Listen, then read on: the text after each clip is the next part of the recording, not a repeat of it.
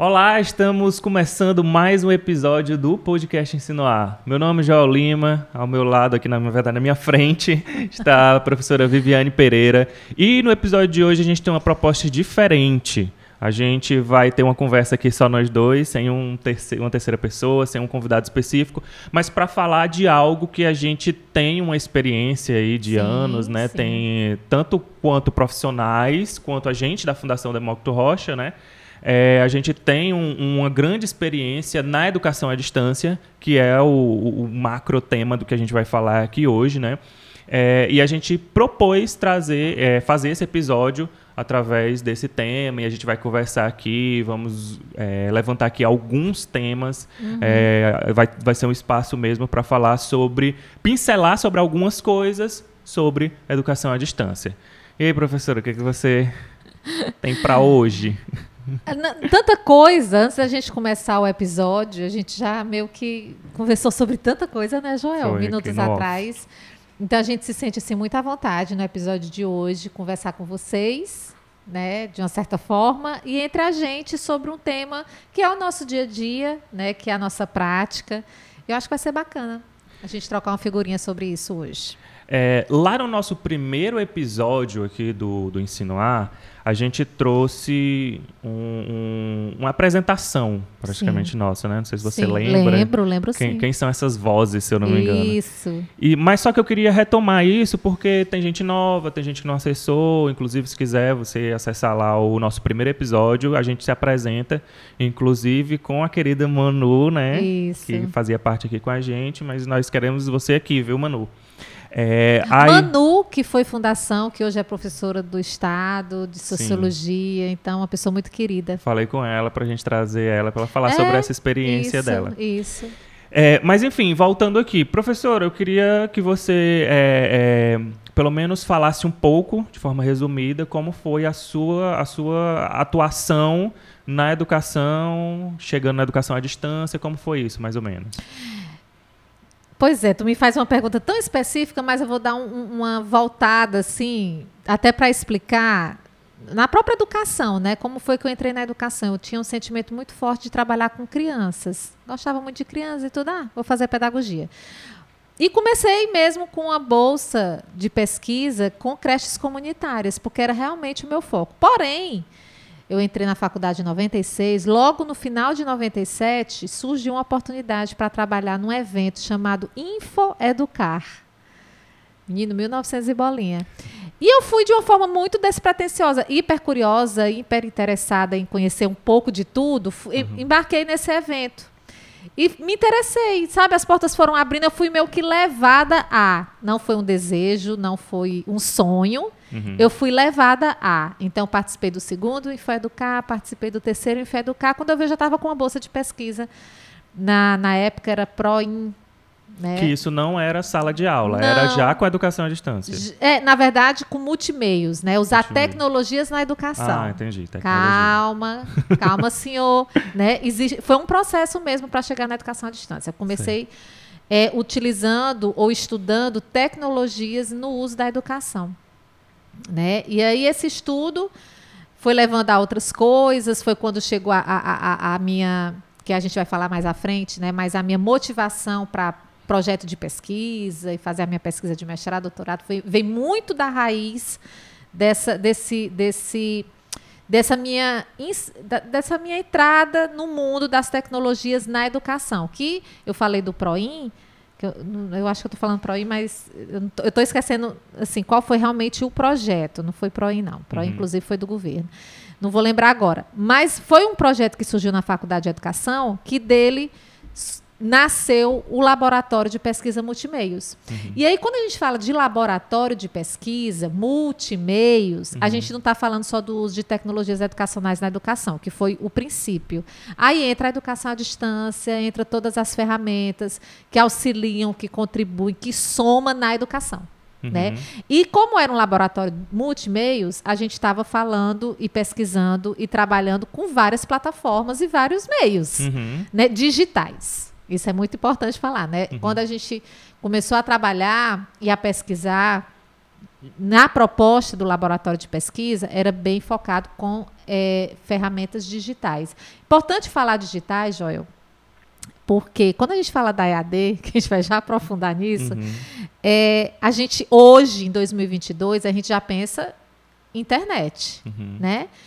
E, e eu aprendi com o tempo de sempre focar, ou sempre frisar que eu estou falando de tecnologias digitais, porque tecnologia é um universo de coisas, inclusive não digitais. Uhum. E eu sempre que eu dava aula, que eu, nas minhas falas, eu gosto de mostrar, porque assim, como eu falo muito para professores, para eles entenderem que sempre desde que mundo é mundo, o professor trabalha com tecnologia. Uhum. Porque para a gente da, da, da, educação é como se fosse tudo novo. E é, não deixa de ser. Mas como se trabalhar com te tecnologia, aí assim, digital, é uma uhum. novidade sim. Mas trabalhar com tecnologia nunca foi uma novidade para o professor. Né? Então, desde o princípio, eu gosto de diferenciar. Ah, a gente está estudando sobre tecnologias digitais. Ah, a gente vai utilizar tecnologias digitais, porque sempre trabalhamos com tecnologia, sempre utilizamos tecnologia. Né? Aí eu dou os exemplos. A lousa é uma tecnologia maravilhosa, o livro é uma tecnologia que eu não. A gente até teve um episódio conversando sobre isso, mas que eu não visualizo, pelo menos para curto prazo ou médio, uma tecnologia que vai assumir uhum. desaparecer, né, melhor uhum. dizendo, que é o livro. O caderno é a tecnologia, a caneta, o lápis, tudo isso são tecnologias utilizadas há muitas décadas, né? Talvez séculos passados. Uhum. E, e, agora a gente está fazendo essa virada, né? Utilizando outras tecnologias que nos proporcionam outros formatos de educação, outras metodologias e por aí vai a nossa conversa, né? Então, só para te situar e situar quem está nos ouvindo e assistindo, uhum. é, o meu percurso vem muito disso. Né? Primeiro tecnologias educacionais, digitais, depois foi indo. Quando a gente viu, a gente já estava inserida na EAD. Quando eu for falar da pesquisa mais à frente, isso vai ficar um pouco mais claro, mas também a educação à distância, ela entrou na minha vida não só porque eu já fazia parte desse grupo, uhum. né, mas porque também outras vertentes foram surgindo. Né? Eu, teve uma época que eu trabalhei no SENAC como tutora em EAD. O próprio IFCE, eu fiz um trabalho no IFCE como tutor e professor em EAD. Então, como eu tinha feito e faço, né?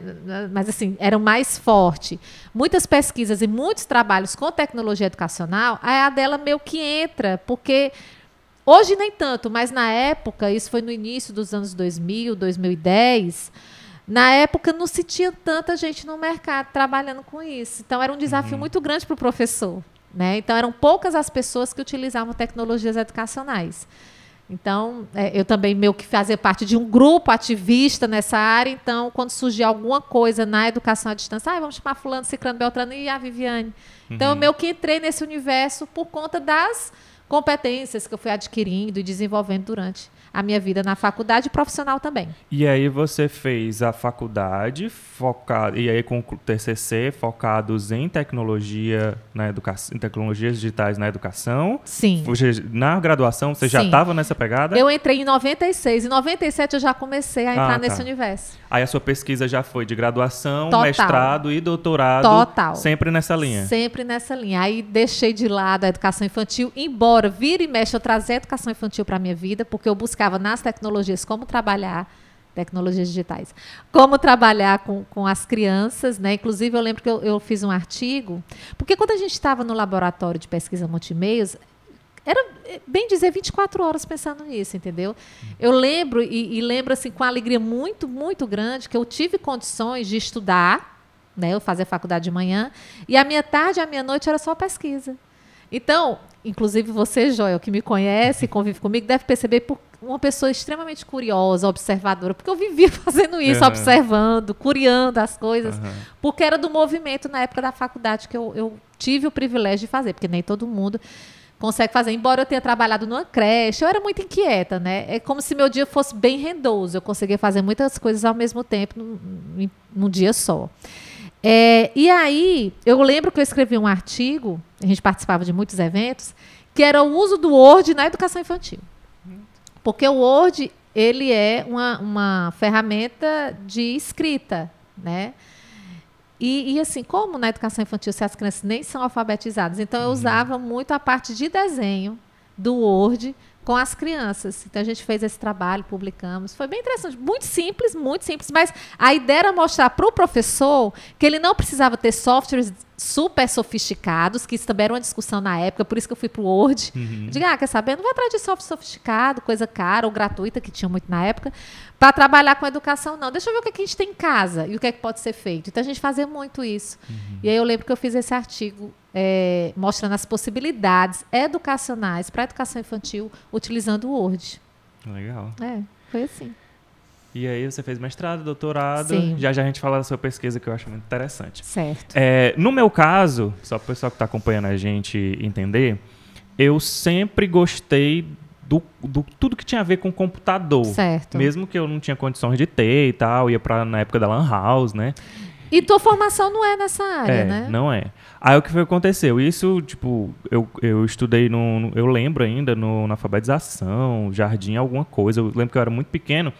E o que eu mais gostava de fazer era ir para a sala de informática da época, que era tipo uma escola de comunidade. Uhum. Era uma escola que tinha uma estrutura, porque ela era de uma instituição né, é, é, privada, mas ela dava é, vagas para os filhos dos funcionários. Sim. Na época, minha mãe era funcionária Sim. e tal, e aí eu tinha acesso a isso. E para mim, a, a, a, o que ficou, inclusive, que eu achava tão bom, mas o que ficou na minha memória dessa escola é quando a gente ia para essa sala de informática, né, que tinha os computadores, para pintar as coisas no Paint, se eu não me engano, na época, é, figuras da turma da Mônica. Certo. E aí eu ficava mexendo naquilo, eu achava tão, tão assim, mágico, outro mundo, exatamente. Mágico.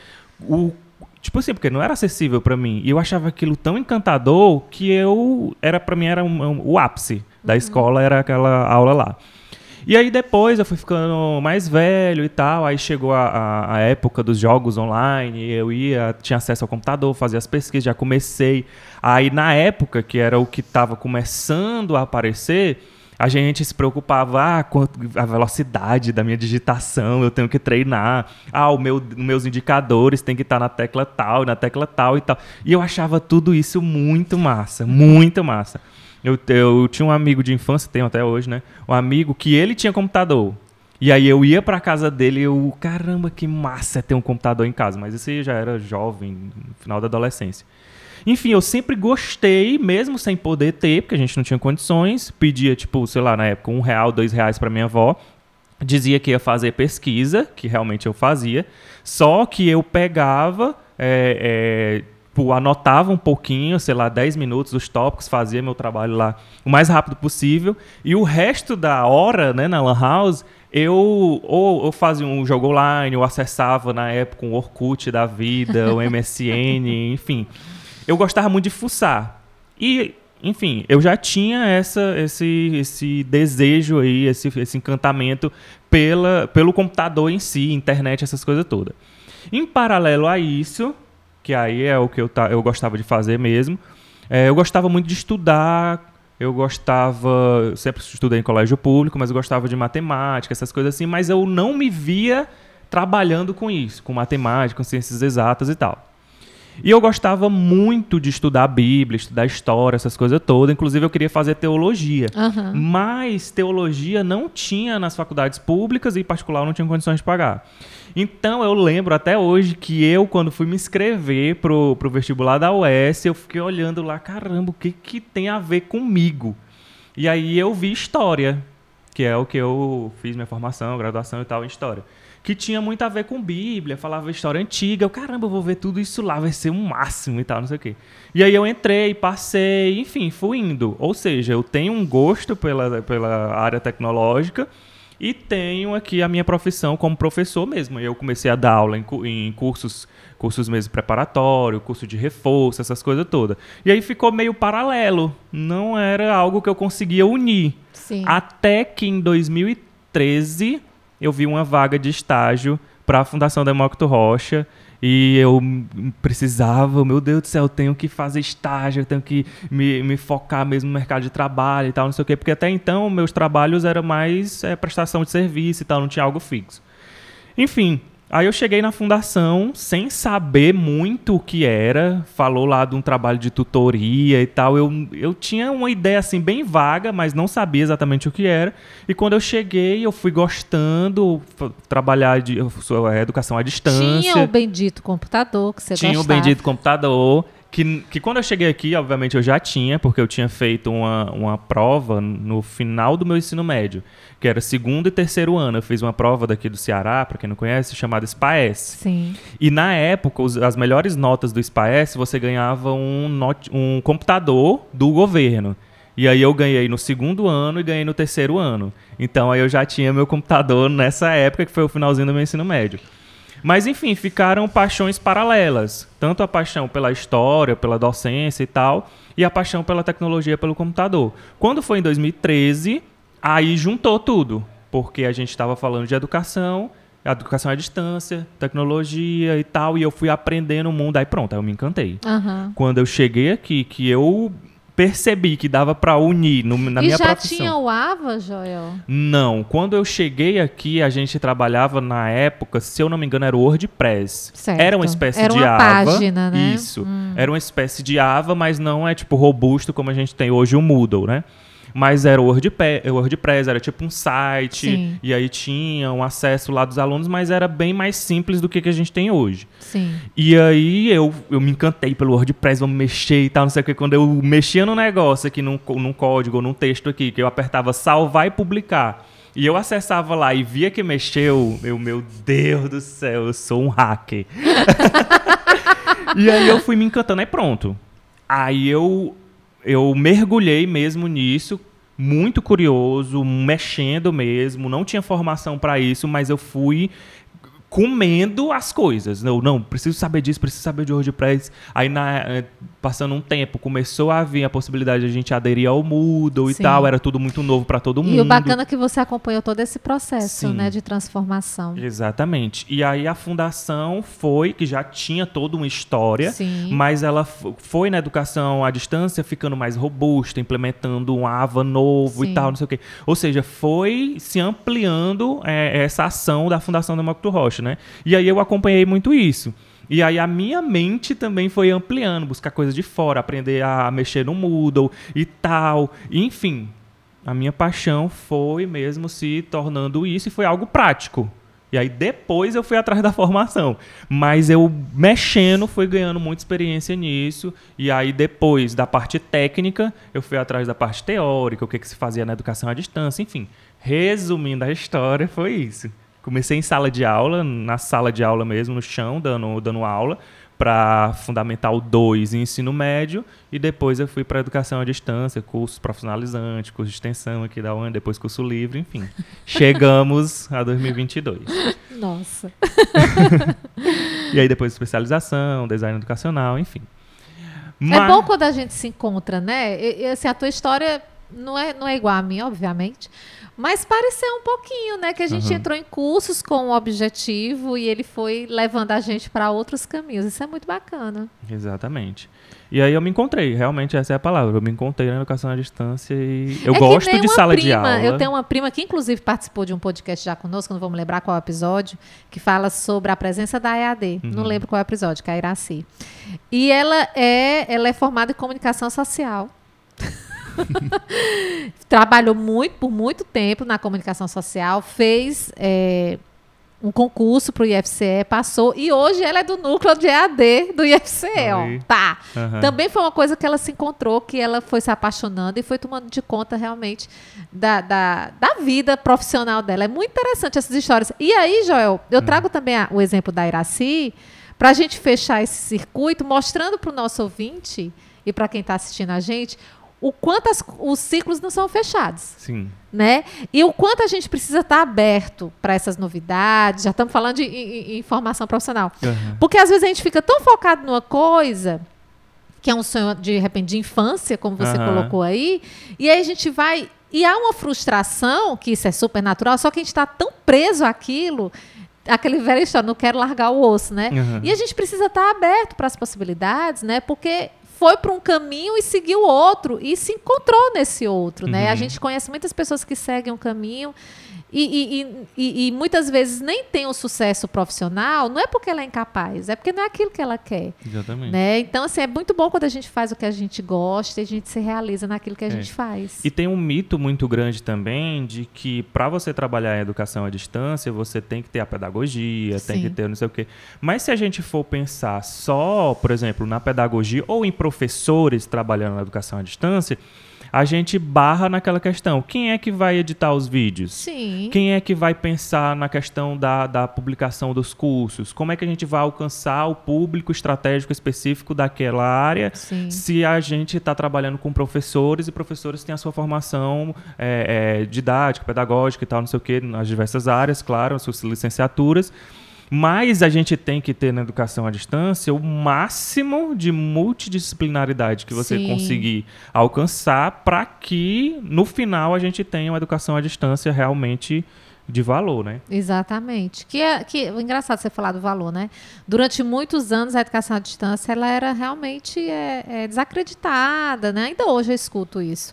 Mas que, na verdade, e aí eu sei que você está na sua pauta falar da minha pesquisa, e eu já vou trazer um gancho dela. Uhum usando esse exemplo, né? A história do descrédito da EAD. Ah. Tava nem na nossa pauta, uhum. né? Mas eu vou falar um pouquinho disso. É, Para mim, cada vez mais, a educação, e aí eu não vou separar se é a distância ou presencial, uhum. tudo converge para a metodologia e a seriedade com que você leva aquilo, Sim. independente se é presencial ou à distância. É, e aí as pessoas dizem, não, mas é porque o à distância é mais fácil, pelo amor de Deus, entre aspas, porque eu vejo muita gente não conseguindo concluir, Vai, porque é muito mais né? difícil. Né? É, não é. é. tão fácil assim.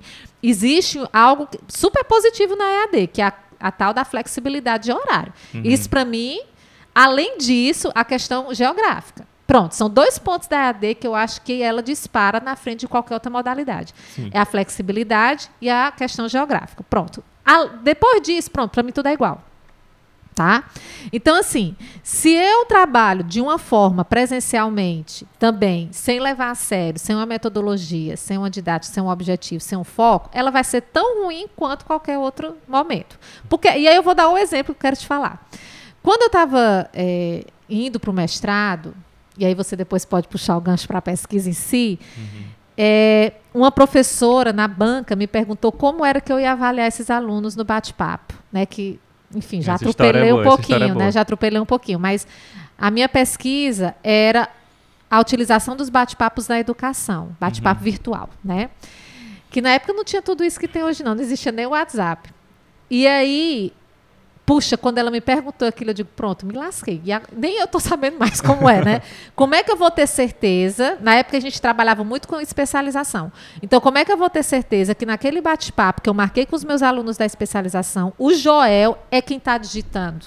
É quem está respondendo? Porque ele pode estar tá deitado, dormindo, enquanto a esposa, ou um amigo, ou uma irmã, ou a mãe está digitando por ele, só para constar que ele está presente na aula, quando na verdade ele não está. Uhum.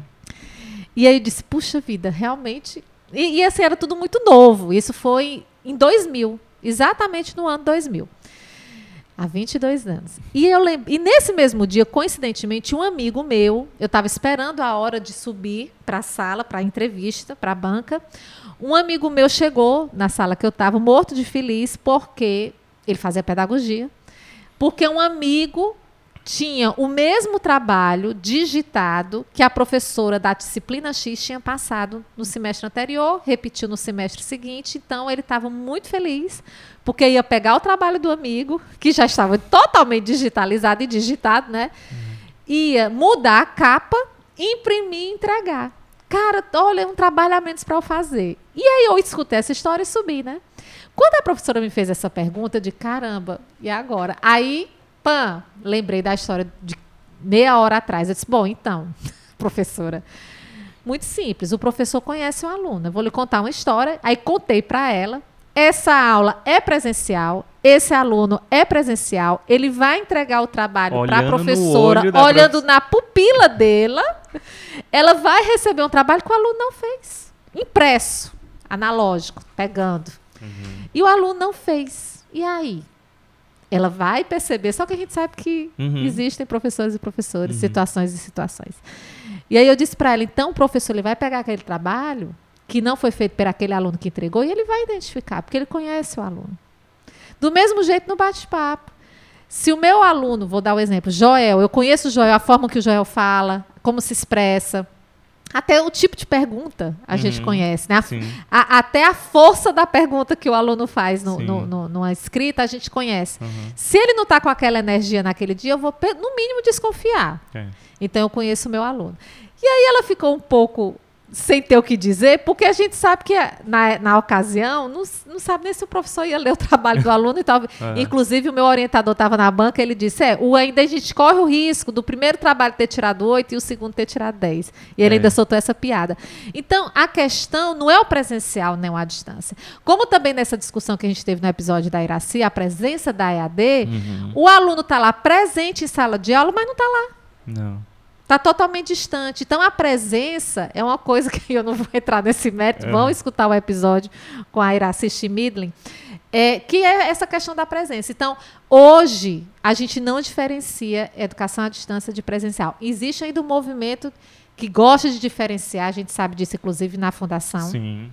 Né, da, de instituições que exigem que no certificado diga que a modalidade é AD, eu não entendo isso mas que a gente não deve colocar a modalidade como carro-chefe. A gente deve colocar as metodologias, o objetivo, a seriedade, o compromisso, o acompanhamento, Sim. acompanhamento, que aí é independente se é presencial ou à distância dentro desse processo. É. Assim como existem instituições e cursos é, bons e ruins, se é que a gente pode falar isso. É, no presencial tem no à distância. A uhum. gente só precisa ter critérios mesmo uhum. para analisar o que é melhor para a gente, enfim. E você tocou num ponto que é um, um preconceito, né, que é de, divulgado muito, que é não faz educação à distância que é mais fácil. Meu Deus do céu. Isso dá uma raiva. Não vá nesse argumento não, porque você você não, não vai encontrar isso na educação à distância. Por quê?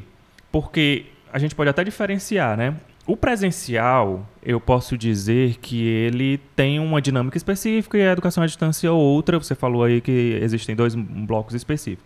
Mas, por exemplo, na, no presencial, você vai todo dia, o professor está ali lhe acompanhando, lhe vendo, lhe cobrando muitas Sim. vezes. O próprio ambiente gera esse estímulo de tipo, ah, tu copiou As isso, tu fez aquilo. Né? As interações e tal, e tal, tal, tal. Isso no presencial. Tem aquela cobrança, ah, o professor faz isso, faz aquilo, o professor está ali vendo, o professor está ali perguntando se você vai participar e tal, não sei o que. Se bem que isso no presencial tem também, mas estou dizendo assim, fisicamente. Sim. No à distância, se você não se organizar se você não tiver autonomia de estar tá acessando lá, foco. se você não tiver o foco e não separar um horário ali na sua semana, espe períodos específicos para estar tá ali diante do computador, de uma tela, celular, enfim, ou seja, estudando, fazendo aquelas atividades, primeira coisa que acontece é você acumula conteúdo. Hum. Depois, quando você acumula conteúdo, você vai tentar fazer as atividades nas pressas depois você vai ficar meio que desestimulado porque ainda falta muita coisa. O pessoal tá lá no módulo 5, você tá no 3, no 4 e tal, não sei o quê. Aí fica aquela loucura. E aí você começa a se enrolar, você começa. E isso. A se sabotar. A se sabotar. Né? Porque assim, desculpa, Joel. É, no que eu me, me, vejo no desespero de um, um, um volume de conteúdo muito grande, que é que o aluno tende a fazer, ah, eu vou passar logo aqui, vou logo uhum. para o final, é. vou fazer aqui as carreiras, o exercício para poder passar Sim. as etapas e lá no final eu faço a prova. Para poder fazer um tique lá de feito. Exato. Que aí isso também volta. O contexto presencial também é aquele faz de conta. O tal do faz de conta. Uhum. Agora a minha pergunta é, tá aqui, eu fiz assim, me enrolei, fui direto para a prova, fiz do jeito que dava, pesquisei, fiz do meu jeito porque eu queria o certificado no final. Mas o Joel não fez assim. Uhum. O Joel leu todos os módulos, assistiu às videoaulas, fez o exercício mais de uma vez, levou numa seriedade completamente diferente da minha. Uhum. Quem é o profissional que se destaca mais no mercado? Joel. Entende? Então não, não, não, tem fórmula. Do mesmo jeito no, no, presencial. Eu lembro no meu tempo, não sei no tempo de vocês, eu acho que não tem mais isso, mas no meu tempo se dizia muito: a pública é melhor do que a particular. Uhum. Tem alguns fatos que sim, eu acho que o professor pode ser mais bem preparado, é, é, de repente ter mais recurso, por incrível que pareça, que o particular. Tem alguns pontos. Uhum. Mas o aluno em si, de uma pública pode ser tão ruim quanto. Sim. Se ele não leva aquilo a sério, se ele não for. Como, pronto, eu entrei na faculdade com 50 pessoas. Entraram 50 estudantes comigo. Dos 50, 10 se destacam. Uhum. A mesma faculdade. Sim. Mas tomaram rumos diferentes. Sim. Né? Muitos foram direto estagiar, como eu falei aqui no começo do episódio. Eu tive o grande privilégio de poder fazer isso, de estudar e entrar na pesquisa, Uhum. entendeu? Então é diferente. Então a Sim. carreira da Viviane vai ser diferente da, da Antônia, Sim. porque ela seguiu outro, outro rumo, né? E Uhum. tá tudo certo. A gente só não pode fazer essa comparação do que é ruim e do que é bom. Uhum. Né? Existem dedicações diferentes. Sim, e era nesse ponto que eu queria chegar. Você, obviamente, vai ter os seus critérios para escolher um, um- um curso, independente seja à à distância ou presencial e tal, não sei o quê, mas vai depender muito da sua atuação naquele curso. Aham. Obviamente, eu vou escolher um melhor curso segundo meus critérios, e aí eu vou para esse curso, mas se eu não aproveito, se eu não me empenho como é o que você estava falando, esse curso não vai ser proveitoso para mim. Eu posso ter um título, eu posso ter as melhores notas, eu posso ter, sei lá, os diplomas que forem, mas quando chega mesmo no mercado, ou seja, quando você tem que dar uma resposta, dar tudo, tudo aquilo dos seus títulos, aí que você vai conseguir mostrar o que que você realmente aprendeu, o que que realmente você desenvolveu, quais foram as informações que ficaram, enfim, como você foi, não gosto nem de usar essa palavra, mas mais ou menos moldado de acordo com aquela sua trajetória, entendeu? E aí, justamente falando sobre essa questão de trajetória, eu queria que a gente tocasse um pouco de como foi que a gente chegou até hoje na educação à distância. Pensando assim de forma bem, bem geral, você falou de tecnologia, que tecnologia pode ser digital, mas não necessariamente quando a gente fala de tecnologia, a gente está falando de internet, está falando de computador, Sim. está falando de smartphone. Sim. A gente está falando também de um livro, Do rádio. do rádio. Pronto, e a educação à distância começou assim, Sim. né? Começou, acredito eu, que naquela questão de ir por correspondências também, Sim. aí vindo na A TV. é, a TV também participou disso, né? Mas, por exemplo, eu acho que o grande boom da educação à distância, talvez possa estar enganado, mas foi no pós-guerra, talvez, ou até no, nos- o- o- os, os genes dele ali, os primórdios, foi na guerra, quando as pessoas precisavam, os educadores, né, precisavam é, é, passar informações para as tropas e tal, de como usar determinado equipamento, como fazer determinada estratégia e tal, não sei o quê. E isso foi que eu posso dizer que começou o princípio da, da educação à distância. Obviamente a gente tinha muitas outras coisas antigamente, mas eu acho que pelo menos é, é- é formatado, Formatado. no que a gente entenderia do que seria até chegar hoje, eu acho que mais ou menos por ali. E aí depois a gente começou com, com, com os teóricos, mais focando nisso. Aí entrou o quê? Rádio, você falou de TV, teve o- os por correspondência Sim. também, né? Que o pessoal recebia os pacotes, as Sim. apostilas, teve Muitas revistas e jornais também, sabe, Sim. Joel? Ela, assim, o, o jornal, ele, ele traz informação, né? Ele não tem a intencionalidade de, de, de transformar aquele conhecimento, porque não há uma metodologia para isso, né? Uhum. Mas, quando eu falo do jornal, não só o que hoje ainda é representativo, né? Porque a gente coloca os conteúdos no jornal em carta, em um. Em um, um- em um, um- não é um material, mas um módulo, sei lá, um, Uhum. um encarte, melhor Sim. dizendo, especial para isso. Olha que interessante. Ele, o conteúdo que a gente trabalha nos cursos específicos da Fundação, eles não vão impressos no jornal. Há um encarte específico. Para você ver como precisa de ter uma, uma embalagem para aquilo, Sim. para chegar para o consumidor, Uhum. né? Então o jornal ele tinha esse meio, mas ele também tinha antigamente os benditos cupons para você fazer as inscrições nos cursos à distância. Sim. Né? Então, ele, e até mesmo as divulgações, enfim. Então, ele acabava sendo um meio né, para chegar para aquelas pessoas de, de formas diferenciadas as informações. Mas as revistas que tinham nas bancas de jornais, algumas vinham mesmo também de uma forma empacotada com. Dentro da revista tinham revistinhas menores.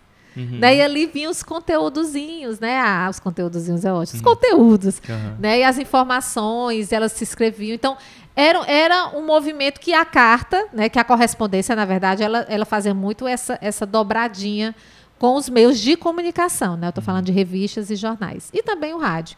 É, mas, para além disso, né, para além de uma coisa mais formalizada, de uma inscrição, de um acompanhamento, que também isso era muito importante, É, o rádio e a TV, quando chegaram, porque a gente está falando isso já de uma outra época, né? Quando Uhum. eu falo de jornal de escrita, é uma época que não se perdeu, Sim. mas essa evolução que você está buscando na Aham. nossa fala. E aí, quando chega a TV e, a- e a- o rádio, eles vêm com a proposta comunicacional, obviamente, mas com intencionalidade. Sim. Né? Então, vocês provavelmente não lembram, talvez o Joel, não sei, o Bruno que está aqui nos bastidores, gente, por isso que eu falo vocês, porque a, a sala tem, tem mais do que duas pessoas.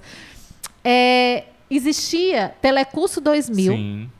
Que era do- da Rede Globo, ou que é, eu não lembro, não sei mais se passa. Eu penso que não, porque agora Eu tem tantos não, canais, né? Aham. E, e o canal Futura, por exemplo, né, que é da mesma do mesmo grupo, ele, ele é meio que se estendeu numa proporção muito maior, né? É, então, na minha época, tinha o Telecurso 2000, que começava às seis da manhã. Delícia. E, mas eu assistia, não era porque eu precisava ou queria, mas é porque eu achava interessantíssimo É, eu aquilo achava ali. sabe? Eu legal. achava. mu- Olha aí o Joel se entregando. Aham. Eu achava muito legal e às vezes eu nem prestava atenção assim para tipo, ah, aprendi hoje isso, porque não era a minha intenção, né? Não era meu foco.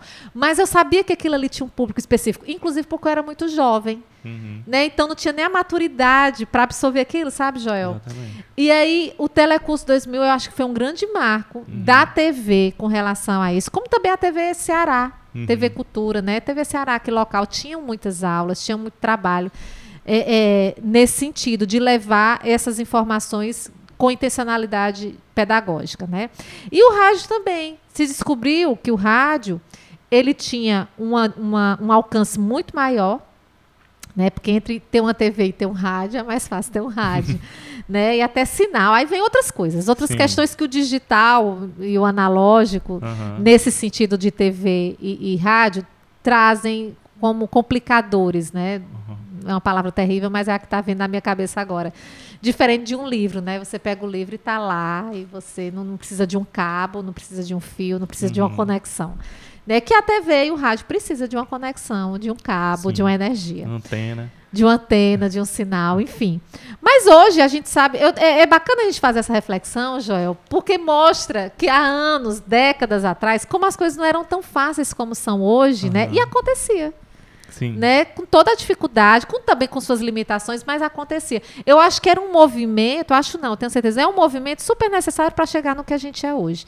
Então o rádio trazia muito esses- essas informações in- com intencionalidade, transformava aquilo em conhecimento, as pessoas escutavam, eh, tinha aquele momento de parada para escuta, e isso era levado para as comunidades, inclusive, né? E aí hoje, aí, só para fechar o assunto, porque hoje não se precisa falar muito, Aham. né, do que é a educação à distância Sim.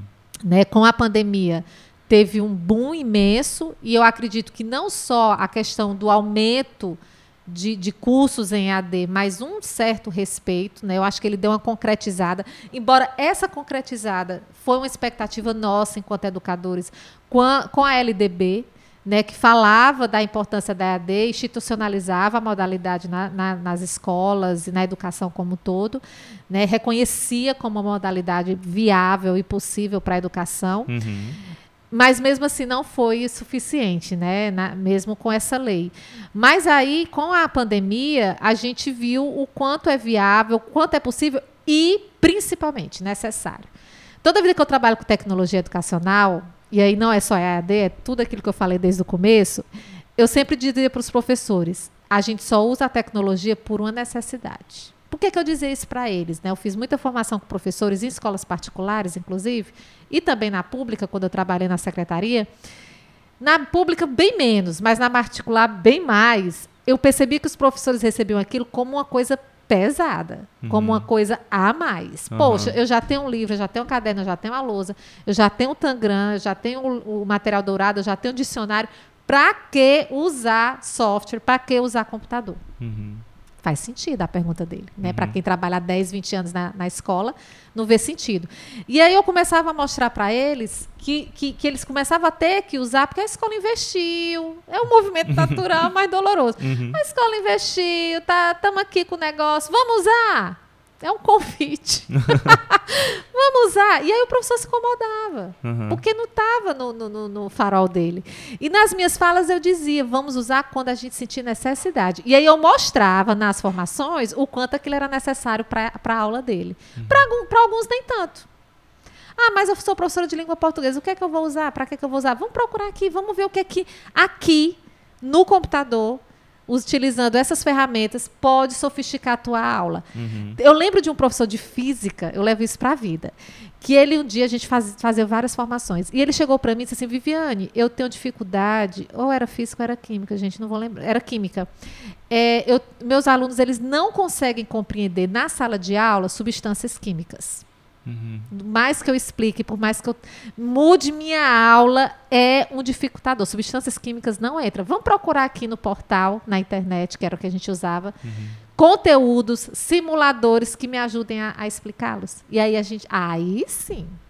Aí o professor está utilizando aquela tecnologia em benefício à sua aula. Não porque ele está obrigado, uhum. não porque a escola está mandando, não porque ele tem que usar. Porque ele viu a necessidade, né? Isso faz toda a diferença na utilização de ferramentas independentes de qual seja. O livro é simples usar porque ele já está ali no seu DNA, já está ali todo dia, todo conteúdo, e você já sabe usar aquilo de trás para frente. É necessário. Uhum. Você sente, né, você só consegue dar sua aula se acompanhar aquele roteiro, digamos assim, né? Uhum. Então, é do mesmo jeito a tecnologia digital. Você precisa criar uma necessidade para uso. Uhum. Então, é uma coisa que eu levanto muito essa bandeira da necessidade. A gente só utiliza uma tecnologia digital quando realmente ela se faz necessária em sala de aula. É, no meu caso, eu peguei acho que o finalzinho dessa utilização das TVs, dos telecursos na sala de aula. Sim. Eu lembro, tenho uma vaga lembrança de que tinha um, um livrão, que era o livro de apoio e o caderno de atividades desse Sim. livro. E tinha na sala de aula. A bendita TV. A bendita TV. Pois é, mas aí, ai, Jesus. E aí, e aí inclusive, a, a TV era trancada com sete chaves que é pra cadeado. ninguém levar, cadeado e tal, não sei o quê. E eu lembro que eu peguei um mas tipo, foi bem pouco mesmo que eu peguei isso, e aí depois já, já ficou só o espaço lá, mas ninguém utilizava nada. E aí a gente é, é, chegou nesses livros didáticos, que hoje é, é com formato, com aquele papel branco, porque antes era tipo aquele papel reciclado, como se fosse um papel jornal, esses cadernos de atividades. E aí, tipo assim, era uma coisa mais robusta, começou a melhorar e tal na, na escola pública que eu tinha, que eu estudava, né? Mas o que eu acho interessante é que não é nenhum processo evolutivo de etapas. Eu acho legal que foi acontecendo uma continuidade do, do, das tecnologias que foram surgindo, a engrenagem social e o como que a educação conseguiu utilizar isso. Por exemplo, hoje a gente tem podcasts ou pelo menos é, audioaulas nos cursos. Sim. E isso veio de um, uma estrutura que começou com o rádio. Sim. A gente tem as videoaulas que a gente pode remeter à, à TV. A gente continua com material escrito, seja ele impresso ou digital, mas ele é um conteúdo escrito. Ou seja, tudo isso veio dar uma robustez aos conteúdos é, que o, a forma com que a educação à distância hoje é trabalhada, com as diversas metodologias, mas se pincela muito de tudo isso que já apareceu um dia. A gente não tem, por exemplo, não vejo assim tão brusco, tipo, ah, isso a gente não vai usar na educação à distância. Isso já é totalmente ultrapassado. Não. Uhum. A gente pode até não usar exatamente da forma como surgiu, mas a gente, tipo, dá uma maquiada naquilo, dá uma, uma, uma transformada naquilo, mas pelo menos o fundamento é o mesmo. O fundamento do áudio, o fundamento do vídeo, o fundamento da escrita, enfim. Obviamente que hoje a gente jogou, até pela facilidade, a gente jogou isso tudo para a internet. Os pacotes de dados hoje estão maiores, é, é, a, a, robustez mesmo do, dos equipamentos e da conexão está maior. É óbvio que a gente sabe que tem muita desigualdade, mas em, em um, em comparação, o, a, é, em comparação a antes está bem melhor. Enfim, e isso foi possibilitando a gente tocar em cada um dos estilos de aprendizagem, a gente dar uma, uma, uma variada mais nisso para que todos consigam chegar nesse objetivo comum que é a transformação dessa informação nos seus conhecimentos, nos seus Sim. conteúdos, enfim. Eu acho legal ver isso na educação à distância. Só que aí a gente entra na questão da. Voltando até na, na, no presencial e no, no à distância, a gente entra na particularidade da educação à distância, que eu vejo como fundamento a questão da andragogia. Sim.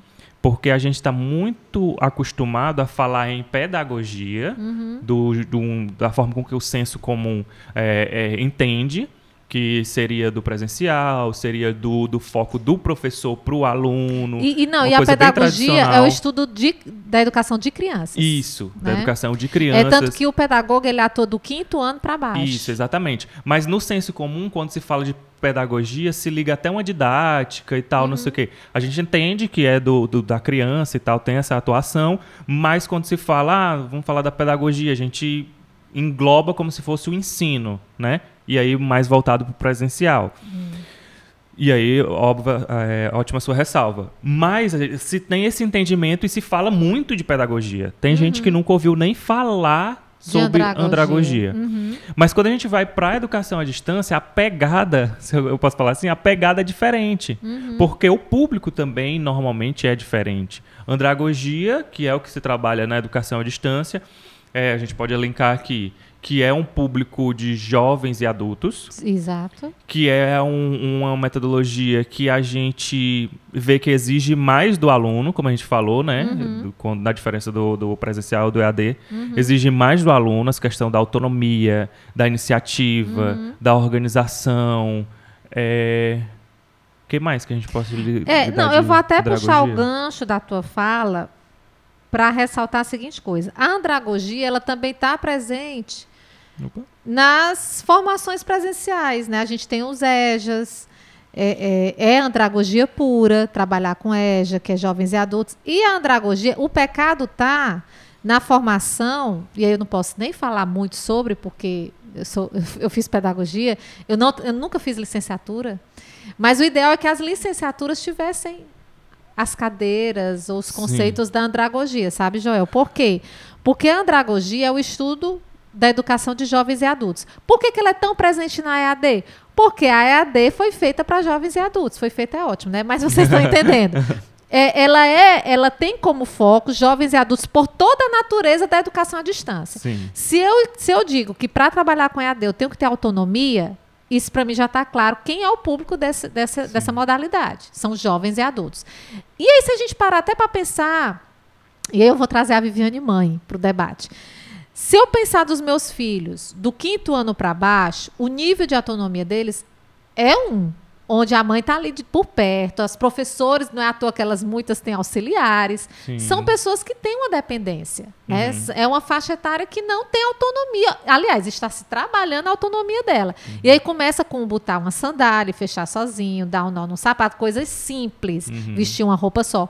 Quando a gente vai para o Fundamental 2 e médio, o nível de exigência da autonomia dessas pessoas é, para mim, mãe, de Rafael e Léa infinitamente maior. A minha exigência hoje para os meus filhos, que estão no Fundamental 2, é infinitamente maior do que quando eles estavam no Fundamental 1. Isso está na andragogia. Né? Eles precisam ter uma autonomia que vai além de calçar um sapato escovar um dente. São as responsabilidades da escola. Claro, uhum. eu estou falando da escola, mas também serve para outras coisas dentro de casa, né? Mas, por exemplo, quando você vai fazer o dever de casa de um, de um filho pequeno, você chega, vamos lá e ajuda. Ele faz só, faz. Mas você está por ali, ajudando. Existem crianças e crianças, obviamente. Então, tem uma que vai rasgar o papel, Outras não, são mais cuidadosas, né? Já nascem com toque. mas outras vão rasgar, então precisa de um adulto por perto, né? Sim. né? Para auxiliar, não para fazer, mas para uhum. auxiliar. Essa condução, né? Da, do fundamental 2,5, eu sei que hoje, 2022, nós pais da minha geração fazem isso, mas está errado. Hum. A gente não tem que sentar com o filho para fazer o dever de casa. Se faz, está errado. Uhum. É o que eu digo para os meninos lá em casa. Eu estou aqui para apoiar, mas eu não estou aqui para lembrar, para exigir. Cadê? Vamos lá traz, vamos fazer o que foi que. Não, eu apoio. Por exemplo, eu preciso fazer uma maquete, mamãe. Eu não vou fazer com que meus filhos vão lá na, na livraria sozinhos comprar o isopor. Eu uhum. faço esse trabalho, uhum. né? Existe um limite, mas com certeza na faculdade eu já não vou mais fazer isso. Sim. Né? É uma coisa que vai crescendo. Então, a autonomia, por ser uma característica da educação à distância, a andragogia trabalha muito bem essa questão das autonomias. Então, uhum ela acaba chegando muito forte na, na educação à distância e, e, dando suporte ao professor, ao educador que trabalha em AD, essa parte da, dos conceitos, né, das metodologias, das necessidades do aluno. Né? Então, assim, você compreende mais aquele. Eu estou falando aqui, mas confesso que meus estudos em andragogia são muito focados na EAD. Uhum. Mas se a gente mergulhar mais na andragogia, tudo isso que eu estou falando tem um respaldo mais forte e, e- e- e conceitos mais profundos, né? Uhum. A gente está falando de autonomia de uma forma muito ampla, Uhum. mas existem questões mais específicas para se trabalhar isso. Então, para a gente que trabalha com EAD, é fundamental a gente ter os conceitos da andragogia muito claros e muito bem definidos para que a gente consiga aplicar esse conceito, essa ciência, Uhum. né, melhor dizendo, na nossa prática. Né? É, por exemplo, sou pedagoga, teoricamente, eu precisava de uma formação a mais para trabalhar com EAD. E até tenho, né? É, é, fui professora de especialização, fiz muitos estudos em educação à distância, né? Mas eu simplesmente não posso ser pedagoga e já entrar na EAD. Uhum. Talvez como estagiária, talvez como um apoio, mas para a gente poder. E aí eu acho que talvez Entender isso. esse mundo primeiro. Né? Claro, e talvez essa, seja até a grande questão da, da educação à distância, né? Quem são essas pessoas que fazem a EAD? Sim. né? Qual é a formação delas, né? Então, assim, é muito importante que a gente tenha os conceitos, e aí você falou da- da- dos estilos de aprendizagem, que é uma outra teoria importantíssima, fortalece muito a educação à distância, os estilos de aprendizagem, que serve para qualquer modalidade, obviamente, mas para a EAD eu acho fantástico a gente fazer uso dessa, dessa, dessa teoria dos estilos, né? Porque a gente tem muitas possibilidades na educação à distância, e entendendo que cada um tem um estilo de aprender, ela contribui na hora de você formar um curso, pensar num curso. Ah, esse curso nem tá bom. O Joel fez, o Bruno fez, a Viviane fez. Joel adorou, o Bruno Marromeno, a Viviane detestou. E o que foi que houve? Se é o mesmo curso. Às vezes é a abordagem que você faz, né? Então, é, para que a gente consiga realmente, sabe, Joel, trazer, com, fazer com que aquele conteúdo que está ali, aquele aluno que tem aquele estilo de aprendizagem, ele consiga transformar aquilo em conhecimento, parte muito também desses dessa teoria dos estilos de aprendizagem. Sim, exatamente. E eu acho que a gente tende muito a, a polarizar as coisas, ou é isso ou é aquilo. Mas eu costumo defender que se você entende o positivo e o negativo de qualquer seja o assunto, é, educação à distância presencial, ah, é o digital ou físico e tal, não sei o que, né, né, né, use os dois para que você consiga alcançar os seus objetivos. Por exemplo, Isso. ah, eu, eu vou ler no e-book ou eu vou ler no físico? Lê no físico o que tu quiser, lê no e-book o que você quiser, É. ou que não tiver acessível no físico. Só não pare ou não fique ali focado em uma coisa só e deixando de ver a amplitude que se existe na educação. Sim. Ah, eu vou, eu prefiro presencial. Ok, mas Sim. pode ser que tenha uma especialização, alguma coisa, ou, ou- ou algum outro tipo de formação que só tem, que não tenha no teu município, que não tenha no teu estado, e aí você faz. Ou seja, você vai usando de todas essas artimanhas, todas essas metodologias, essas Possibilidades. e tal, não sei o quê. Para que você consiga aí amadurecer, ter as suas formações e tal, não sei o quê. E, ou seja, tudo isso aí tá para lhe servir. Uhum. E aí você usa da forma que quiser, sem ficar tomando partido. Eu acho que Isso. tomar partido você já tá num. Como é que eu posso dizer? Se, se, se auto-sabotando mesmo, né? Se sabotando, você tomar um partido. Isso. Mas aí vamos entrar na questão da- das polêmicas. Educação à distância serve para tudo? Não, não, não. Inclusive, Joel, eu E anotei. olha que a gente trabalha com educação à distância. Não, não, não. A, tá, a Fundação Demócrito Rocha, ela trabalha com educação, óbvio, né? sim. Nosso grande carro-chefe é a educação à distância. Sim. E nós aqui estamos falando que a educação à distância Não não, salva. é a salvadora de todas as Não. E nem serve para tudo, como você perguntou. E aí eu vou pegar nessa, nessa tua questão, nessa tua provocação, eu, vou, eu anotei aqui para não esquecer, quando você falou do teleensino, né? Que você chegava lá na sala, tinha um- uma TV. Jesus Maria José. Lembrando para quem está nos ouvindo e assistindo que quando ele dá esse exemplo, ele estava na sala de aula com todos os colegas Sim, assistindo a TV. Porque quando eu exatamente. falei do telecurso, não é no mesmo ambiente Não, físico, Eu sei. né? Uhum, separado. E aí é onde o negócio não deu certo. O teleensino. Ah, mas não é tão bom? É, é maravilhoso. Ele podia ter sido utilizado em alguns momentos, mas não do jeito como foi. Sim. Radicalmente. Uhum. Tirar o professor de sala de aula, colocar uma TV, um monte de criança em frente a uma TV, que elas podiam, inclusive, estar em casa. Uhum. E detalhe, eu não lembro qual era a faixa etária dessas crianças. Eu não lembro, mas eu era bem pequeno. Era Eu acho que tipo era- Fundamental 1. Né, na verdade, eu acho que eram todos, né? Do, É. do 1 ao médio. É, eu não lembro. Não porque lembro eu- também. Não, porque eu peguei assim no finalzinho, assim, eu não tenho É, muito provavelmente tenha, tenha sido, também não tenho propriedade, eu, eu, eu não estava, assim, eu acho que eu não era nem formada nessa época. Eu acho que era do tudo, só não infantil. Do fundamental ao médio, né? Então, assim, até isso, sabe, isso não foi amadurecido. A, a, a forma do teleensino foi colocada nas escolas de uma forma muito arbitrária Sim. mesmo, né? Tipo assim, poderia ter utilizado a, te- a tele, poderia ser utilizada a televisão, mas não 100% a televisão, Aham. né? Eu Poderia lembro que o professor chegava, ligava a televisão e ficava embora, assistindo é, junto com a é, gente, pe- ou é. então saía para a sala dos professores. É, Mas é, eu tenho uma vaga lembrança que tinha alguns professores que ficavam Que assistindo junto com a gente. Isso. Até para manter a organização da sala, né? Isso, a disciplina, né? É. Não era esse o objetivo. Não era para ter sido assim, né? Então, é, a forma como foi utilizada foi bem ruim, né? De, de deixar a TV e tchau- e tchau. Eu acho que a TV era um recurso. E a EAD, ela tem um público muito específico, ela tem um espaço muito bem definido na, na educação. Sabe? Ela, ela serve, essa palavra é terrível, mas ela serve, porque você perguntou se ela serve para tudo, né? Aham. Mas usando essa tua pergunta, ela serve para resolver, digamos assim, situações específicas também. Por exemplo, eu tenho mestrado, tenho doutorado, que é até uma coisa engraçada que aconteceu nas nossas vidas, porque foi no trabalho. A gente foi dar entrada no Conselho de Educação à, à minha pessoa. Né? Eu Uhum. estava entrando na fundação e eu precisava ser cadastrada como diretora pedagógica diretora da pedagógica, fundação. E a gente sim. foi lá no conselho, Joel foi comigo, uma historinha aqui de bastidores. Uhum. E eu fui lá, e o Joel levou meus, meu currículo, meus diplomas, e. Nossa! Na época eu atuando como secretária escolar, né? A gente foi lá no conselho. Professora, Viviane, doutora em educação. E daí, né, Joel? é? E daí? E eu queria gente... pegar o, o título todo e jogar na frente Gente. antes da gente chegar. Foi uma situação tão engraçada. Aí a gente chegou lá e a pessoa do conselho foi muito tranquila em dizer não.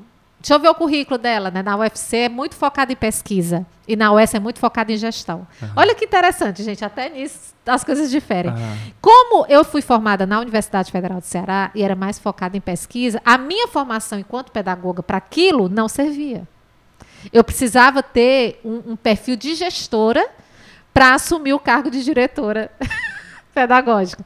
Mas o Joel, com muita fé, levou os meus diplomas, achando que o fato de eu ser doutora em educação era alguma coisa, né?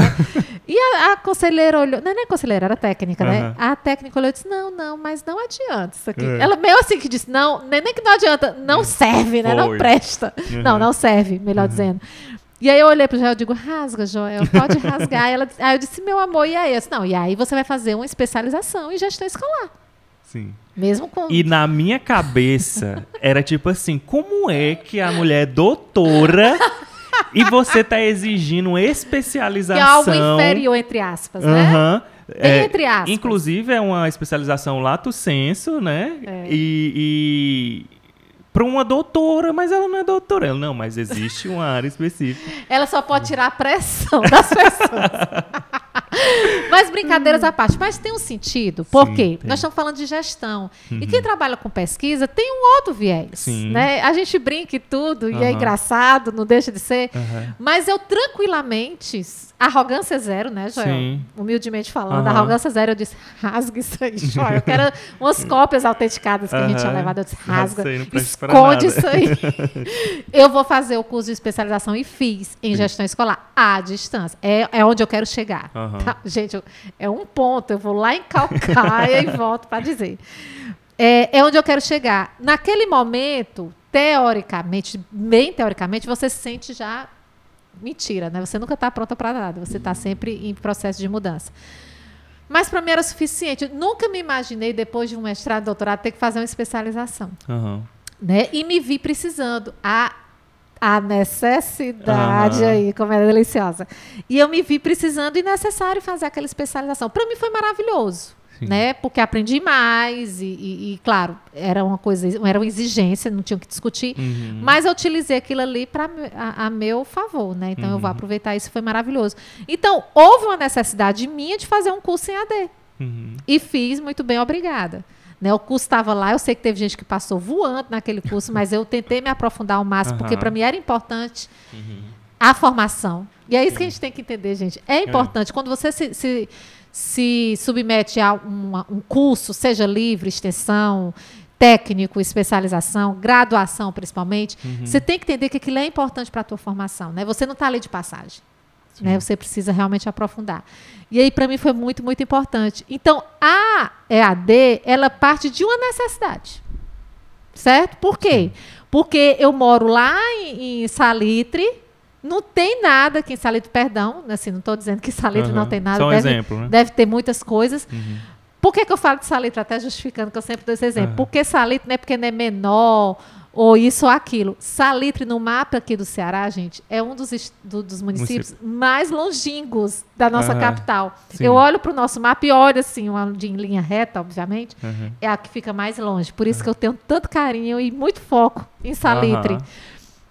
Então, de repente, Salitre não tem tantos cursos técnicos, não tem tantos cursos como tem em municípios e regiões metropolitanas, né? Mas eu preciso fazer, Uhum. né? E a gente acaba motivando essas pessoas que acham que vão viver a vida ali naquela mesmice, abrir seu comércio, Uhum. vender a sua Avon, então qualquer outra coisa, uma Natura, né? Que isso resolve, super resolve. Aham. Mas não se acomodar nisso. Ou terem profissões específicas, porque, por exemplo, Públicas, não né? exatamente o- o Inclusive. exemplo de, de Salitre, mas qualquer outro município, mesmo é, daqui do Ceará, assim, do interior e tal, é, eu percebo que tem muito aquele foco na, no, no emprego municipal, né? E aí você fica muito refém Até do... a questão da agricultura é forte, né? Sim. Se eu tô lá na, na região serrana e dá muita e lá é muito forte a banana, Uhum. então começa a aparecer várias coisas relacionadas à banana, Sim. né? Ah, mas aí eu estava falando da questão do, por exemplo, do- cargos na prefeitura, O público, né? cargo público em si. Isso depende muito de um governo eh, municipal, Uhum. do prefeito e daquele grupo que está ali apoiando o prefeito. Mudou o prefeito, você perde. É. Se você não for apoiador do novo, Ou você per- concursado. é, ou concursado, né? Você perde aquela sua, aquele É. seu emprego. Ou seja, quem não é concursado vive a vida aí de quatro em quatro anos, De quatro talvez aí quatro nessa anos. expectativa que não é nada saudável. E a educação à distância para municípios como esse é é um, um- um ampliar de olhar para sua para É sua sair da caixinha. É sair da caixinha. Lembrando que eu moro em Fortaleza. Uhum. E fiz um curso à distância Pronto. especializado. Poderia ter procurado aqui no. Isso é importante. Eu poderia ter procurado aqui em Fortaleza, que deve ter as carradas, Uhum. com toda certeza. Mas para mim era mais cômodo e, e- e mais eficiente dentro da minha realidade fazer pela EAD. Minha especialização é em Brasília. Olha, é outra. A minha era em Curitiba. Aí, exatamente. Muito legal. Enfim, mais uma coisa que eu tava lembrando aqui enquanto você tava falando, só para deixar claro aqui, às vezes as pessoas confundem modalidade de educação à distância com um curso 100% à distância. O que, que eu quero dizer? São coisas diferentes. Existem cursos que são 100% à distância, que não tem momento presencial nenhum, mas existem cursos que são, na, são nesse guarda-chuva, né, na modalidade à distância, mas tem momentos presenciais, como estágios, principalmente em formações, né, profissionalizantes, ou Isso. graduação, essas coisas. Tem muita parte prática, então não quer dizer que você vai fazer um curso à distância que você vai ficar tipo 100% sem contato com ninguém, sem contato prático ou, ou nada. Por exemplo, nosso curso técnico em secretaria escolar, ele é na modalidade de educação à distância, mas ele tem 300 horas de estágio prático que o aluno faz lá dentro da escola, com um profissional da área, com um ambiente escolar, tendo contato com o diretor, tendo contato com o aluno, tendo contato com o outro secretário escolar, né? O, o, o pessoal ali da secretaria, enfim. É um momento de 300 horas dentro da escola. É a prática. Então, eu, eu quero deixar claro aqui que quando se fala em, em educação à distância, não se fala 100% normalmente, não se fala é, é, 100% em, educa em momentos à distância e zero presencial, só para deixar claro aqui. E para a gente já partir para os nossos finalmente desse episódio, que a gente já tocou em muita coisa, eu acho que a gente passou por tanto tema, Isso. mas eu queria encerrar com a parte da sua pesquisa. Isso. Você fez uma pesquisa. Você conseguiu dar continuidade no, tipo assim, monografia na- no, no fim do mestrado e no doutorado com o mesmo tema? Sim. Você conseguiu? Porque tem gente que não consegue, né? Não, e eu, e eu tô achando interessante, é, porque você fala da monografia. Eu não tive monografia. Você não teve monografia? não tive TCC na pedagogia. Na UFC não tinha, não sei se hoje tem, Ah. mas na época a gente não tinha a bendita monografia. Mas conseguisse, e com, mas com certeza se eu tivesse tido a monografia, já era o meu projeto de pesquisa. Né? Então, assim, eu terminei a faculdade em 2000. E eu já tinha todo o projeto feito, a parte da pesquisa feita já, né? Porque a gente tem que fazer a pesquisa.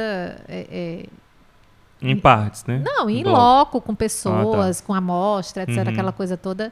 Todas não é as nada- fontes, né? É, existe a pesquisa. é, é, é, Mais teórica. né? Exatamente, que é uma pesquisa bibliográfica, Aham. existe. Mas no meu caso, eu queria mostrar o uso pedagógico dos bate-papos na educação, então eu tinha que fazer o uso dele para poder mostrar que é viável, que era possível, né? Então já tinha muita coisa, muitos, muitos bate-papos salvos. Eu salvava carradas de bate-papo, realizava os bate-papos e salvava todos, Aham. né? E aí eu pegava os trechos. Ah, ah, eu não vou fazer a minha apresentação aqui agora, Aham. né? Mas sim, né? de- é tanto que eu era conhecida demais na faculdade, no meio, né? Uhum. Como. Ah, Viviane, ah, bate-papo. Falou em bate-papo, falava na Viviane. Olha, olha a referência. Então, deixa eu só entender. O foco da sua pesquisa era os bate- os bate-papos. Bate-papos. Você usou como fonte os, ah, os bate-papos que você mesmo fazia Na universidade. na universidade. Aham. Teve outro tipo de fonte fora esse, você lembra? Não, a gente sempre fazia na faculdade Sempre com os fazia. alunos de pedagogia. Sempre, sempre, sempre. Então era algo que misturava a teoria com aquele, Sim. aquele empirismo que vocês estavam tendo ali. É. E aí, o que que você conseguiu observar com a tua pesquisa? É assim, a gente, a gente- tiveram dois momentos, né? O primeiro o uso pedagógico do bate-papo, Uhum. ou seja, eu mostrava o quanto era eficiente usar o bate-papo e a importância disso. E aí por que usar o bate-papo, né? Aham. Então o que, que a gente percebia? Na faculdade, principalmente, isso era bem clássico. Passava-se um texto, né? Um texto para o aluno ler. Eu lembro quando eu era aluna, só um parênteses, quando eu era aluna, a professora, eu morria de vergonha. Porque eu sempre fui aquela aluna cri-cri, né? Tirava as cópias dos textos, lia, escrevia, riscava. Uhum. Quando não comprava o livro. Mas a maioria era xerox. E eu lembro que a professora chegava e dizia: Vamos lá, pessoal, vamos discutir o texto de hoje. Todo mundo olhando para a cara da pobre da professora. Aí ela. Vocês leram o texto de hoje? Todo mundo calado. Teve uma aula, aí toda, toda aula era essa, lenga-lenga, e é, quase ninguém lia o bendito assim. texto. Duas, três pessoas participavam que tinham lido. E teve uma vez que ela entrou, essa mesma professora disse: Vocês tiraram a Xerox? Ai, gente, aquilo me doeu. Eu digo, gente, que realidade dolorosa, né? Nem a Xerox o aluno teve o trabalho de tirar. Enfim, mas a gente percebia que muitos tiravam, outros não tiravam, muitos li- alguns liam, outros não liam, e a participação era bem ruim. Uhum. Né? Nos debates, quando a gente levava um texto, as participações eram bem ruins. E a gente levou essa problemática, olha a necessidade. Aham. A gente levou essa problemática e disse: vamos mudar o, o ambiente, vamos levar para uma sala de bate-papo.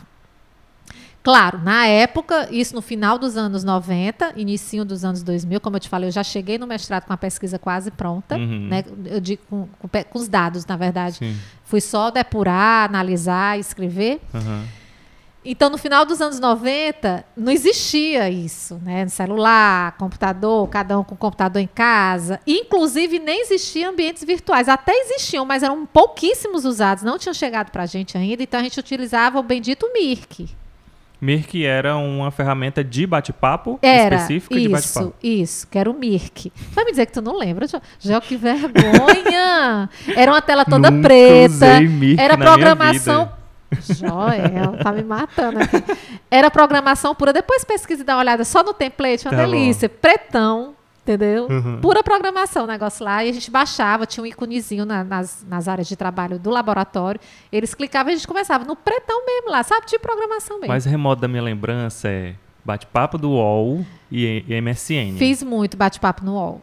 Nas salas, só que não rolava, porque, a- porque as salas eram muito misturadas. Então a gente Era. tinha que ir pro Mirk, e no Mirk tinha o tal do Guest, Que é o Guest. que é tipo administrador. Ah, tá. Coisa fina. Entendi.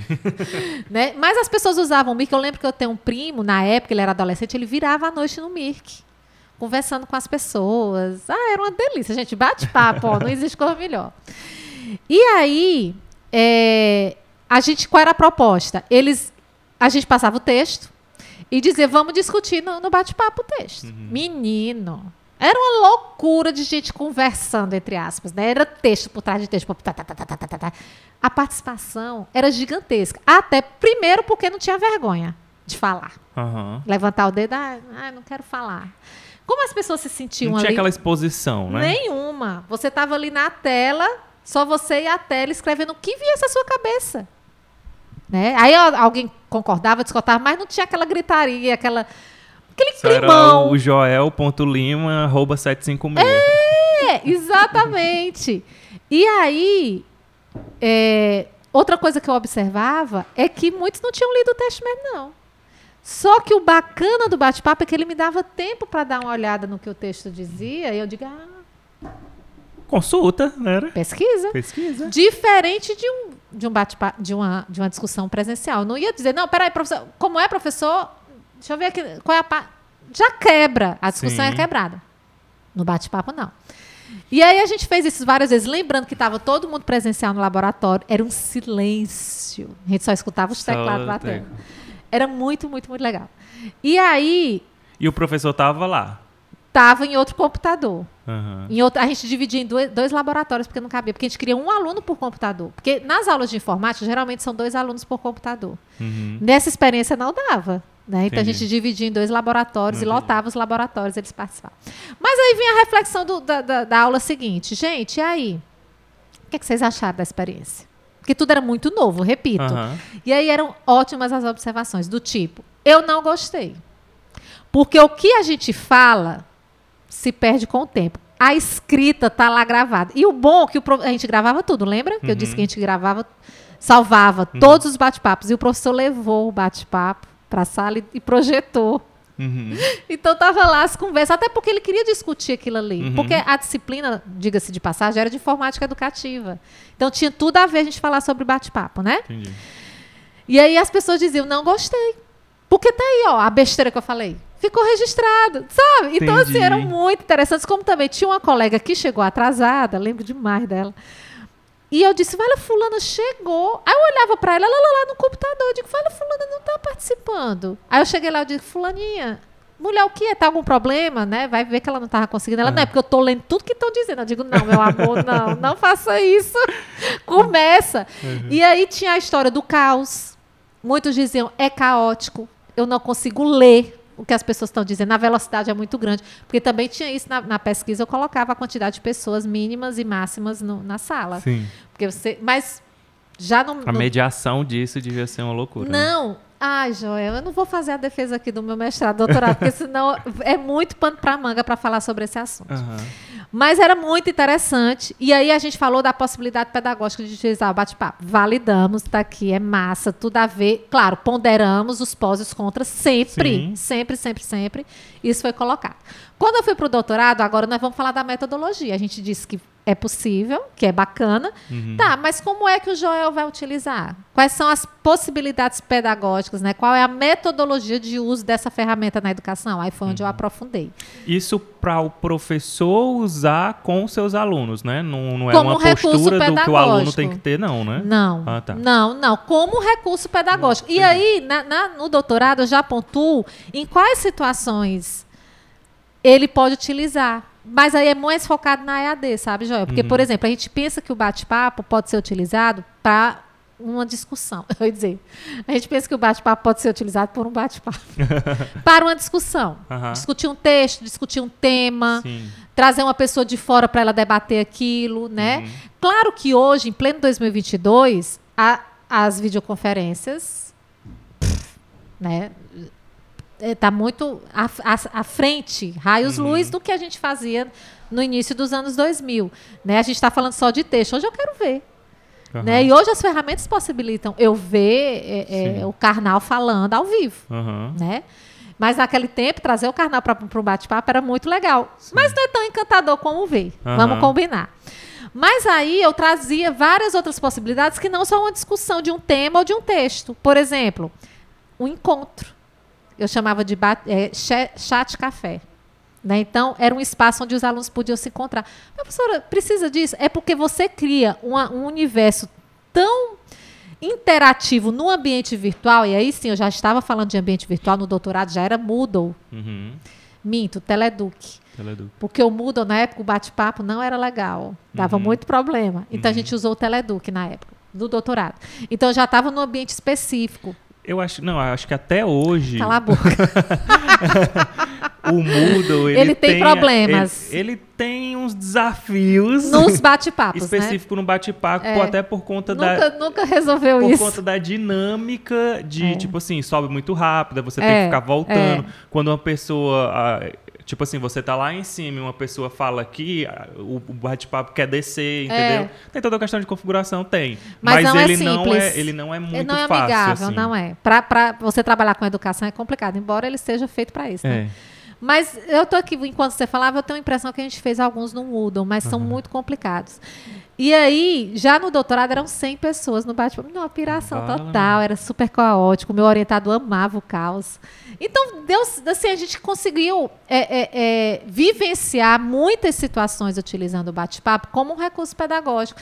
E no doutorado, eu, eu indico: olha, a gente pode usar como um chat de café, para discussão, para encontro de- de- de é, de grupos, porque dentro do ambiente virtual, no- na metodologia, que aí é, é a grande diferença, a metodologia desse curso, ele era dividido em grupos. Então, se, a- se o- se eram 100 alunos, eu dividia em grupos de seis. E era legal porque o professor ele gostava de botar grupo Paulo Freire, Aham. grupo Fibonacci. Então, tinha, as pessoas eram, eram, eram. Os grupos eram conhecidos como grandes educadores. É, é, é, da, não, da contemporaneidade, como também mais antigos.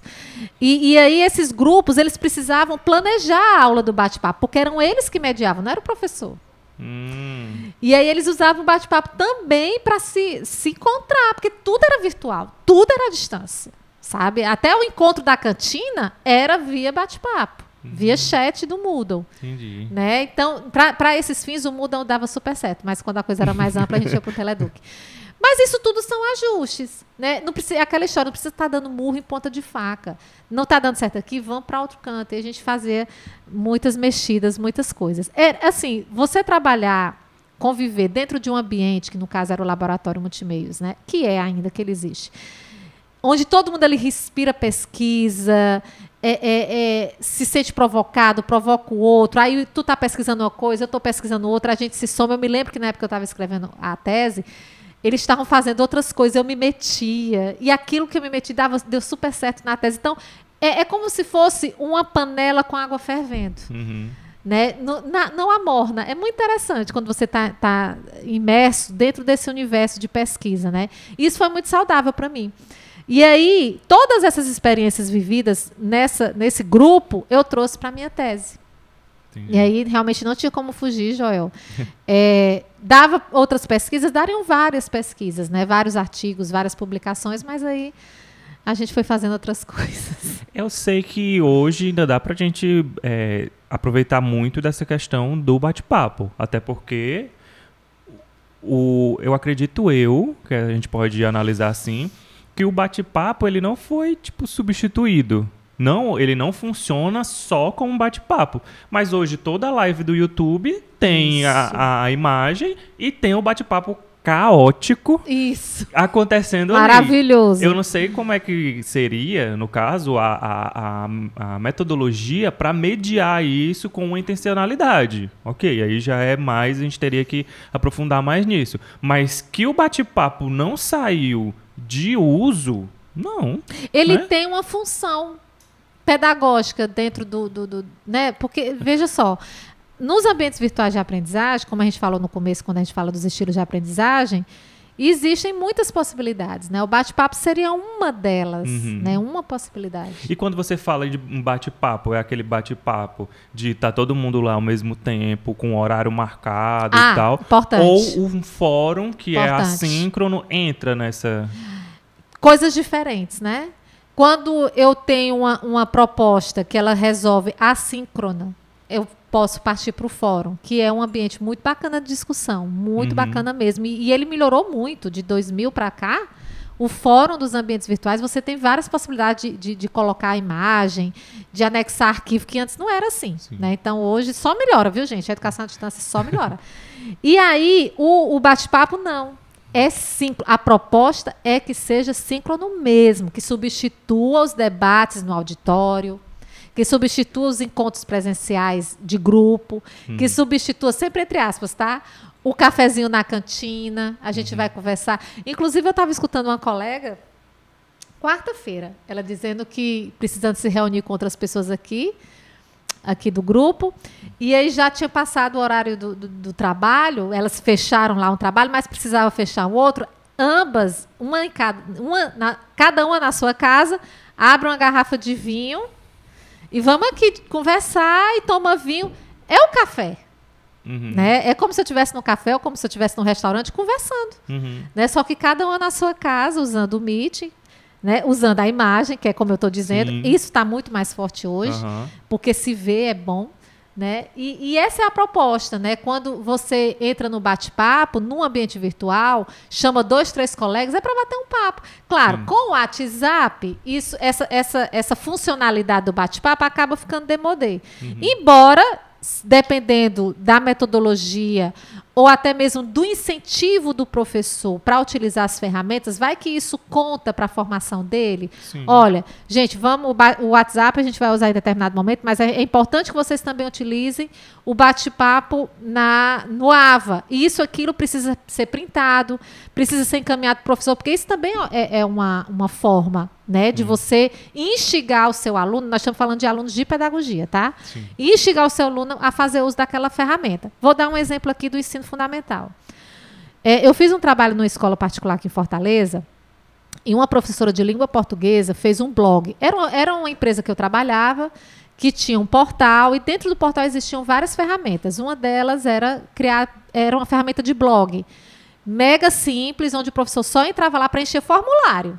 Dava um salvar, já tinha um blog feito, né? E ela achou o máximo isso. E ela fazia o quê para os alunos dela do sexto, sétimo ano? Ela colocava trechos das, dos contos, dos livros que ela ia trabalhar em sala de aula. E também trabalhava reforço usando o blog. Ou seja, os 50 minutos eram poucos para ela, mas não tinha problema.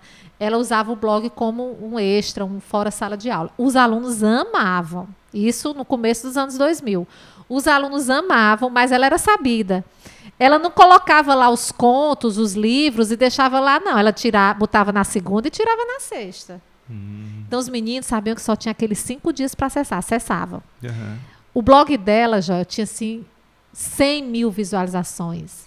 A empresa que eu trabalhava achava um fenômeno. E era um blog feio, nem era bonito. Era bem Frankenstein. E aí, quando era na outra segunda, ela botava outro conto. E aí bombava de acesso no blog dela. Aham. Aí ela tirava na sexta. No outro, ela botava outro. Então, ela. é, sabe, sabe quando você dá a, a questão das. Que hoje a gente fala de recompensas? Aham.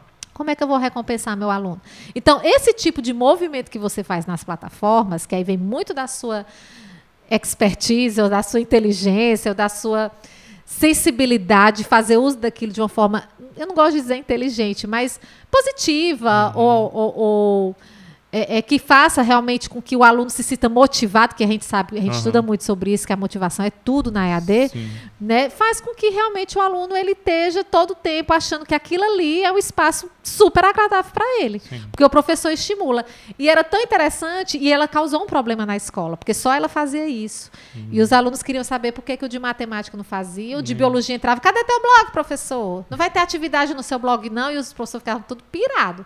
Porque só queria dar aquela aula de 50 Sim. minutos e me esqueça, quando eu sair daqui eu já sou outra pessoa, estou em outra turma, não estou mais com você. Sim. E ela não, ela movimentava muito isso. Então, existem, volto, a necessidade. Existem movimentos que o professor pode fazer com as tecnologias digitais e na educação à distância que vai potencializar a sua aula. Mas vai partir muito dele. né? Então, a forma como você trabalha o seu ambiente, a sua disciplina, pode ser totalmente diferente da minha, utilizando os mesmos recursos, mas as estratégias são diferentes. Sim. E é isso que faz a diferença. E eu acho que, assim, até se é presencial, se é AD, o que vai fazer a diferença são as estratégias. Sim. Mas querendo ou não, sempre tem uma comparação, né? Infelizmente. Infelizmente. Mas sempre assim, tem, né? é, faz parte, né? Mas é, é, é bacana a gente ver. Eu acho que eu, eu falei muito essa palavra nesse episódio. A necessidade, ela é a chave da coisa, né? Não adianta eu usar uma ferramenta porque estão usando. Ah, agora eu vou fazer TikTok, porque tá É. todo... Não, precisa. Aham.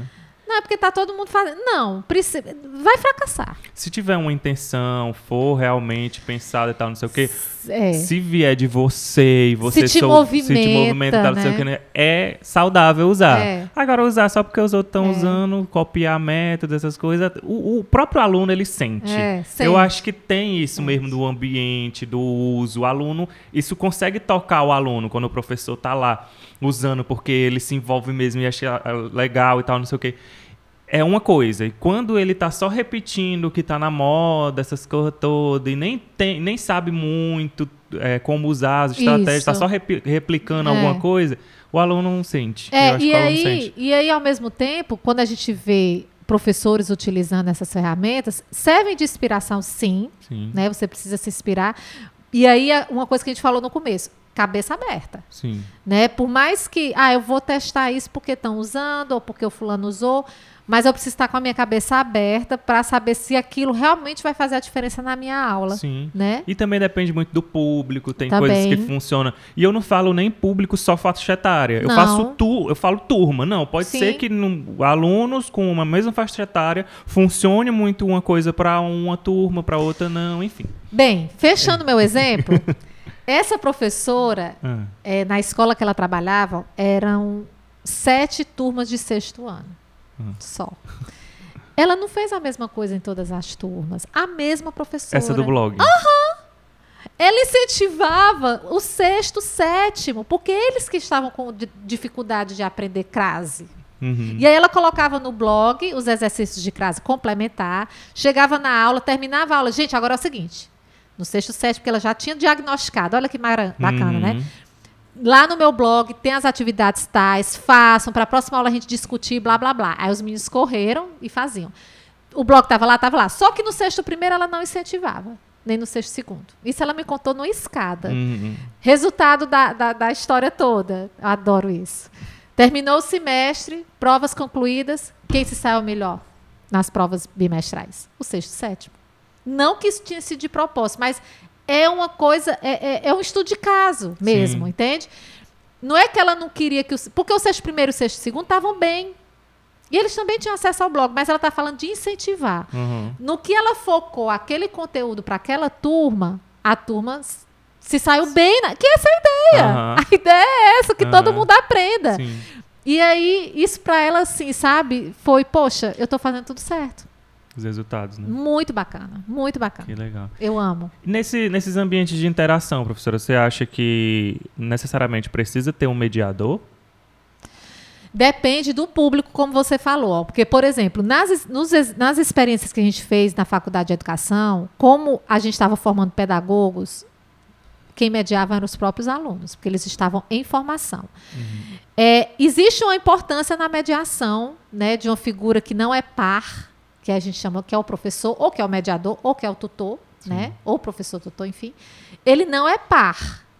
Tu entende quando eu falo Uhum, isso? Né? Aí, hierarquicamente, ele não é par Uhum. ele precisa estar ali para na hora de um conflito, né? na- mas o, mais, o que a gente defende muito, né, lá na faculdade, nesse grupo que eu fazia parte, é que os pares precisam estar em, co- em colaboração e cooperação constante. Então, Sim. eles, a mediação vem deles próprios, entendeu? Uhum. E aí, assim, falo do papo que a gente pode estar falando de outras situações, mas na pesquisa que a gente fez, não se queria mediador de professor, de tutor, de não. A gente queria que a mediação fosse feita por eles próprios, embora estivéssemos lá, Aham. tá? Mas em silêncio. Ah, porque não podia falar? Poderíamos, obviamente. Mas não era essa a proposta. A ideia era que eles mediassem, um grupo mediasse, e os alunos em si fizessem a discussão. Nessa experiência de vocês, teve muita gente saindo do foco e vocês precisando intervir? Ou pelo fato de estar todo esse Ótima ambiente pergunta. formado, eles já chegavam... Não, eu vou falar disso aqui porque a proposta é essa. Ótima pergunta. E eu nem vou trazer uns exemplos mais antigos, vou focar só no, no- na, na- já no, no- na, na, na tese, né, que eu pude observar isso. O que era que acontecia? Já eram muitos alunos, era hiper caótico o bate-papo, hiper caótico. Eles se zangavam, eles se chateavam, eles se irritavam, os alunos. Aham. Verbalizavam isso nos bate-papos e nas avaliações que a gente fazia, mas isso era só no primeiro, no máximo no segundo. No terceiro, pronto, o objetivo já estava alcançado. Entendi. E aí sim, no primeiro e no segundo, a gente está falando de, de, de disciplina, né, por semestre, sei lá, eram seis bate-papos. A, previs... a o planejamento tinha seis bate-papos para acontecer. Uhum. No primeiro e no segundo era mega caótico, era muita reclamação, saía total do foco. Não tinha nem foco, entendeu? Mas terceiro, quarto, quinto, sexto já tinha, já estava todo mundo entendendo a Aham. proposta e fazendo como estava sendo planejado. E aí, para dar essa educada neles, tinha o, o mediador ali conduzindo, reforçando. Sim, e detalhe, terminou o bate-papo, a gente vai ter um momento de discussão desse bate-papo. Ah, entendi. Né? Porque a gente está formando pedagogos. É, Uhum. tu entende que a proposta ela está muito voltada para a formação. Entendi. Ah, mas eu estou no ensino médio, como é que eu vou fazer? Uhum. Né? Aí sim é quando eu falo que tem que ter uma pessoa que não é par, Uhum. né, para ele mediar. Embora hoje em dia, mas aí eu vou ter que trazer o exemplo anterior. Eu vejo esses meninos de ensino médio muito mais amadurecidos para utilizar Sim. chats, né? É. Mas não sei, não fiz. Eu estou dizendo isso por achismo, não Uhum. fiz nenhuma pesquisa, não apliquei nada para ter a certeza. Por que, que eu digo isso? Eu lembro lá no, no final dos anos 90, quando a gente começou a fazer essa experiência, que aí entrou no mestrado, desses exemplos que eu dei de textos, bem no comecinho do MIRC, tinha aluno da computação, da nossa disciplina. E aí, os meninos da computação não participavam. Porque, repito, lembrem-se, eu estava presente, estavam todos presentes, eu via todo mundo, né? Uhum. E eu dizia, vale, os meninos não estão participando. Quando eu ia ver, eles estavam em salas paralelas. Criaram um outro grupo do WhatsApp. Conversa, tipo, não, não confunde a cabeça das pessoas, porque você podia abrir salas paralelas à sala geral. Existia já a sala geral com guest, e você, como usuário, podia criar salas paralelas e chamar o Joel para conversar. E você convidava as pessoas para conversar com você. O que é isso na vida, na vida real? É ótimo. No presencial, o que é isso? É o menino chamando aqui o. Cochichando aqui. É na aula presencial, do mesmo jeitinho. Eu tô aqui, "Ei, vem cá, tu tá sabendo? Esse Tu viu fulano hoje na hora do recreio? Nossa, é a mesma Chega coisa. atrasado. Olha o cabelo É. dela. E a aula truando. Uhum. E ele sem prestar atenção, Uhum. né? E aí teve uma situação desses mesmos meninos do bate, do- da computação que eles começaram a marcar cinema. Porque eu disse, ei, pessoal, nada de aula, salas paralelas, né? Voltem para a sala geral, a gente chamava assim. Aham. Voltem para a sala geral. No próprio bate-papo, eu não fazia isso no presencial, não. No próprio bate-papo, eu percebi, eu dizia, fulano e cicrano, voltem para a sala geral. Vocês, Uhum. vocês não estão na discussão, blá, blá, blá, blá, blá. Aí, eles, aí teve uma vez que eles começaram a discutir cinema. Eu digo, "Oh, aí sim, você Na tem... principal. Na, sala principal. Não, então não dá. Mas o que eu acho legal também é, é das, das- da- nessa- nesse exemplo que eu estou te dando, um professor da. Eu não me lembro qual foi o curso, eu sei que ele era do PC. Ele chegou a gente falando dessa experiência, que é esse contraponto que eu quero fazer dos meninos de hoje, né? Que tem mais facilidade. Uhum. Aí ele dizia: ah, traba- ah, vocês trabalham com bate-papo? Ah, deve ser muito bom, né? Porque eles já sabem usar. Aí eu disse: então, é um inferno. eu era menina velha e o meu orientador do lado, trazendo o professor do PC para apresentar o laboratório. Eu disse: então, é um inferno. Porque, como eles usam para marcar Uhum. encontro no cinema, até a ficha cair, eles entenderem que aquilo é um debate com foco na educação, é luta. Sim. Entendeu? Então eu não sei se o fato desses jovens hoje terem muito, muitas habilidades para conversas, Aham. eu não sei se isso é positivo. Né? Se isso de repente não atrapalha, porque eles usam aquela ferramenta para se descontrair, para marcar, para xingar também, né? Para descontrair, para namorar, para paquerar, para fofocar, delícia.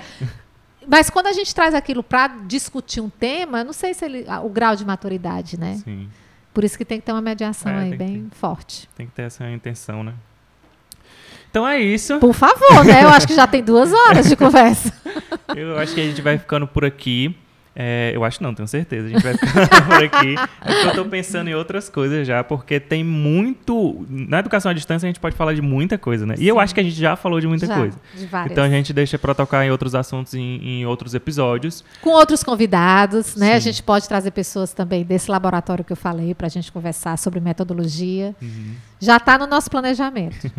E para encerrar, eu queria só lembrar que esse esse podcast, né, ele é uma iniciativa da Fundação Demócrito Rocha e nós temos o apoio do grupo Povo de Comunicação.